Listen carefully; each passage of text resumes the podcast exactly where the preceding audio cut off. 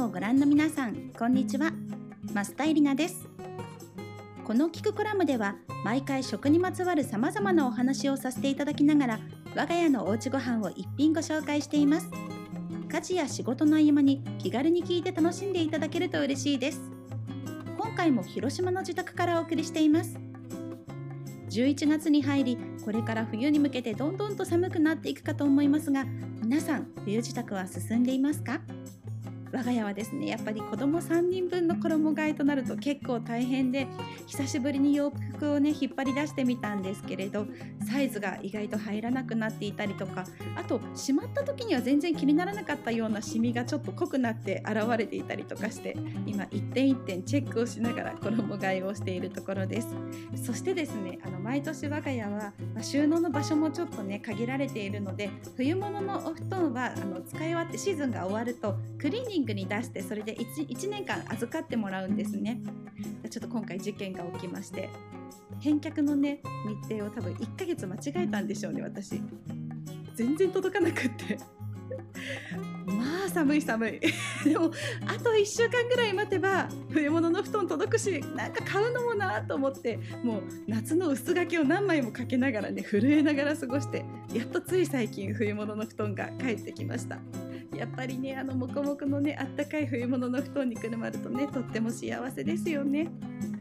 さあというわけでですねあのこういった季節の変わり目は普段の収納の大切さというのをねひしひしと感じたりしますよね。で日頃の収納が悩みの種だという方も多いのではないかと思うんですけれどもそんな今回はですねキッチンについてお話ししたいなと思います。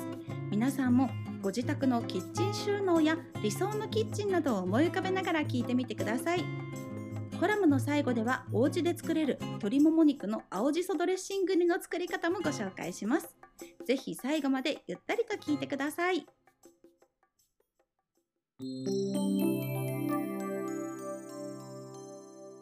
さて皆さんはキッチンへのこだわりはありますか？実はですね、まあ、この今回このコラムをやるにあたって編集部の方から、まあ、今回はちょっとキッチンの収納の話なんてどうですか？みたいな提案を受けましておおそれ私に聞く？みたいなね 感じなんですよね。まあやっぱり憧れるキッチンっていうのはあって雑誌に出てくるようなあの素敵なアイランドキッチンとかあと何ですかあのスワンみたいなあの白鳥みたいなね形の蛇口あのおしゃれなやつとかもめちゃめちゃ憧れるとか素敵ああいうねキッチンのある家に住みたいなって思うんですけれどもまあ我が家は本当にごくごく一般的なあのカウンターのキッチンなんですね。でもまあキッチンの上にはもう何も置かないですっきりといつもさせていたいなっていう気持ちがありますしあとね調理器具はね同じメーカーでそ揃えてできれば全部シルバーとかねそういったなんか同じトーンで統一したりとかしてであとあの塩コショウとかの調味料はねおしゃれなボトルに詰め替えて見せる収納とかしたりとかそんな感じにしたいなって思ってたんですけれどこれはですねまあ私の理想でちょっと現実をお話ししますね。いつもはねちょっとあの書斎でこの収録してるんですけど今日はあえてキッチンを目の前にしながら今私話してるんですけれど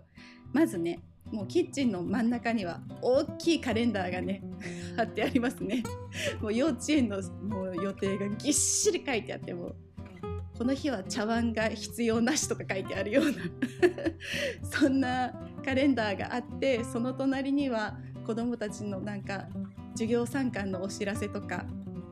その時にね体温とか書いてね提出するような紙とかなくしそうなんでもキッチンに貼ってあったりしてもうとにかくもうこの時点でも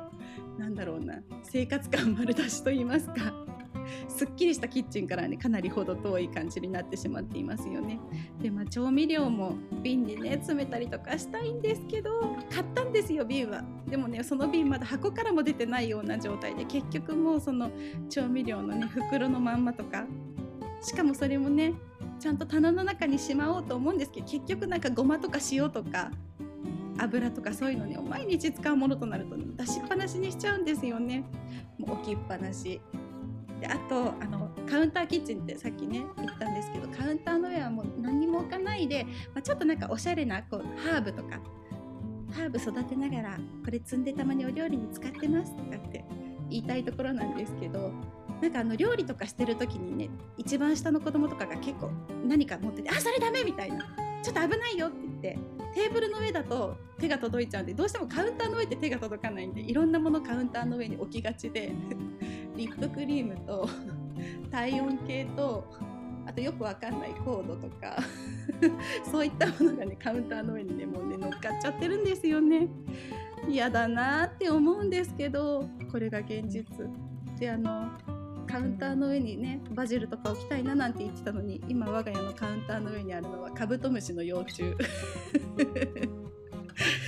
あのれも他の部屋に置いてたんですけどカブトムシって寒さに弱いらしくって我が家で リビングが一番高いんですよ。ねお客さんは呼べません。そんな家に住んでます。まあ今はねもうこれでも仕方ないかなと。子どもたちが怪我をしないことが一番だし危なくないことが一番だし忘れ物をしないことが一番だしと思ってあの清潔は保つようにしてるんですよ。あのね、食べっぱなしのものを置いたりとかしないしぬめぬめはさせないようにはしてるんですけど割と乾いたものはそのまま置きがちというそんな感じの生活感丸出しのね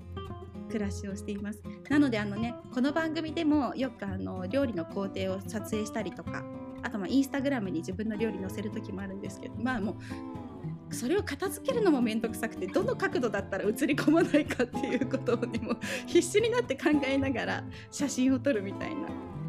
そんな感じです。なのでまあ私がねこんなキッチンの収納について話すなんていうのは本当おこがましすぎるんですけれどもあの食器棚の中は割とこだわっているので、まあ、こんなねダメな話ばっかりしても意味がないと思うのでちょっとだけ役に立ちそうな話もしようかなと思います。あのカインズっていうねホームセンターがあってそこにスキットっていう収納ケースがあるんですけどそれ別にもともとは食器用じゃないんですけどこれが結構大皿とかを入れるのにぴったりなんですね。で食器棚の我が家はもう本当にシンデレラフィットっていう感じでとっても気持ちいいのであのそれをスキットっていうのをこう細いのをいくつも並べてそこに大皿を立てて入れるようにしていますそうするとあの下の方にある大皿ってなかなか出すの億劫になっちゃって使わなくなっちゃったりするんですけど立ててあると一目でわかるしいろんなお皿をまんべんなく使えるのでそれはとっても便利ですあとはあの無印良品にあるアクリル仕切り棚という透明なあのコの字型のねスタンドみたいなものを使っていてキッチンの棚の中にもう一段こう自分で棚を作れるようにして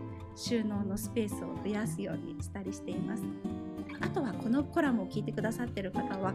子育て中っていう方も多いんじゃないかなと思うんですがあのお子さんがキッチンに入らないようにするためにベビーゲートみたいなのを使ってる方もたくさんいらっしゃるんじゃないかなと思うんですよね。で私も前まではあの普通の柵のタイプのベビーゲートを使っていたんですけど結構それってこう子供がこう登っちゃったりとかしたり「開けろ!」ってガチャガチャガチャってこうもう動物園のゴリラみたいにガーガーって動かして結局なんか壁紙が破けちゃったりとかしたりして結構危なかったんですけどちょっと買い替えましてそれを。今北欧にあるベビーダンっていうカタカナでベビーダンっていう会社のベビーゲートを利用しているんですがこれが蛇腹の形なんです。お風呂の蓋をイメージしていただいたらいいんですけど蛇腹式のベビーゲートになっていてで片手でボタンを押すと蛇腹がバタバタバタバタって畳まれて扉が開くんですね。で普通の扉だとこう開けた時ってすごい場所取って邪魔なんですけど蛇腹なのでこうコンパクトになりますしで足元に段差もないのであのつまずいたりすることもなくって。であのこう1枚のね蛇腹なので板になっているのでこう柵じゃないので子供が登ることもなかったりとかして安全だしで見た目もすごくすっきりしていて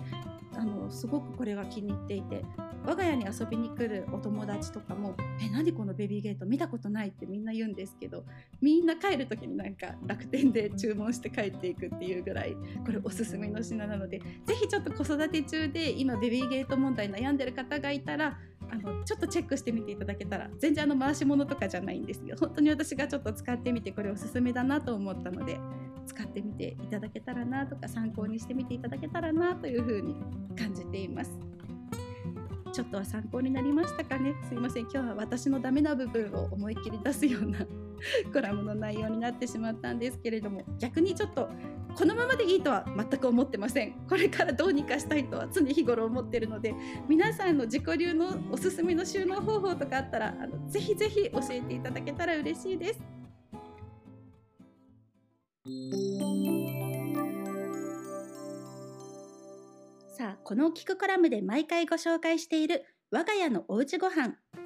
今回ご紹介するのは鶏もも肉の青じそドレッシング煮です。もうこれはですね疲れた。今日は楽させてください。っていう日のもう超楽ちん救済レシピとなっています。まず材料からご紹介します。鶏もも肉。そしてあとはあの市販の青じそドレッシング。あとまあお砂糖とチューブのニンニクがあればいいかなという感じで以上です。作り方なんですけれどまずですね一口大になった鶏もも肉をささっと炒めましてそこに市販の青じそドレッシングをドバドバドバッと浸るぐらい入れます。そしてそこにお好みでちょっとお砂糖とニンニクをプラスして煮込むだけ。以上です。私はですねあのさらに時短ということで唐揚げ用にカットされた鶏肉を使ってさらに手間を軽減しています。本当にこれがとっても美味しくってあの青じそドレッシングってさっぱりしていてとってもねあの食が進む味だと思うんですけれどすごく柔らかくなりますし煮ていると。青じそドレッシングで煮るだけなのになんだか本当にこれどうやって作ったの？みたいな凝った味わいになるのでぜひぜひ作ってみていただければと思います。最近結構私はこのドレッシングの可能性というものに 目覚めましてあのこれだけじゃなくって蜂蜜と玉ねぎのドレッシングとかよく使うんですけれどそれで豚肉を炒め煮に押してみたりとかすると本当にお肉も柔らかくなってであの複雑な味わいで美味しくてドレッシングってやっぱりそれ1本でもう味が完全に整っているのでもう自分であれやこれや混ぜて作るよりもとっても簡単なのでもう今日は頭使えません疲れましたっていう日はぜひぜひドレッシングに頼ってみるのもいいんじゃないかと思います。作り方はアイスムのページにも掲載していますのでよかったら作ってみてください。マスタエリナの聞くコラム。今回はキッチンについてお話ししました。皆さんいかがだったでしょうか？お友達のね家とかに遊びに行くと子供がいても本当に整ったキッチンだったりとかあすごい憧れるなというふうに思うんですけれども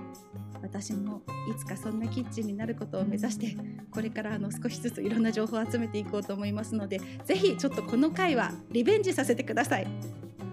増田エリナの素敵なキッチンをご紹介する日を皆さん楽しみにしていてください。さあアイスムのページからは感想やリクエストをお送りいただけます。感想を送っていただけると私もとても励みになりますので気軽に送ってみてくださると嬉しいです。お待ちしています。本当にどんどんどんどん寒くなりますので皆さんご自愛くださいそれではまた次回お会いしましょうマスタイリナでした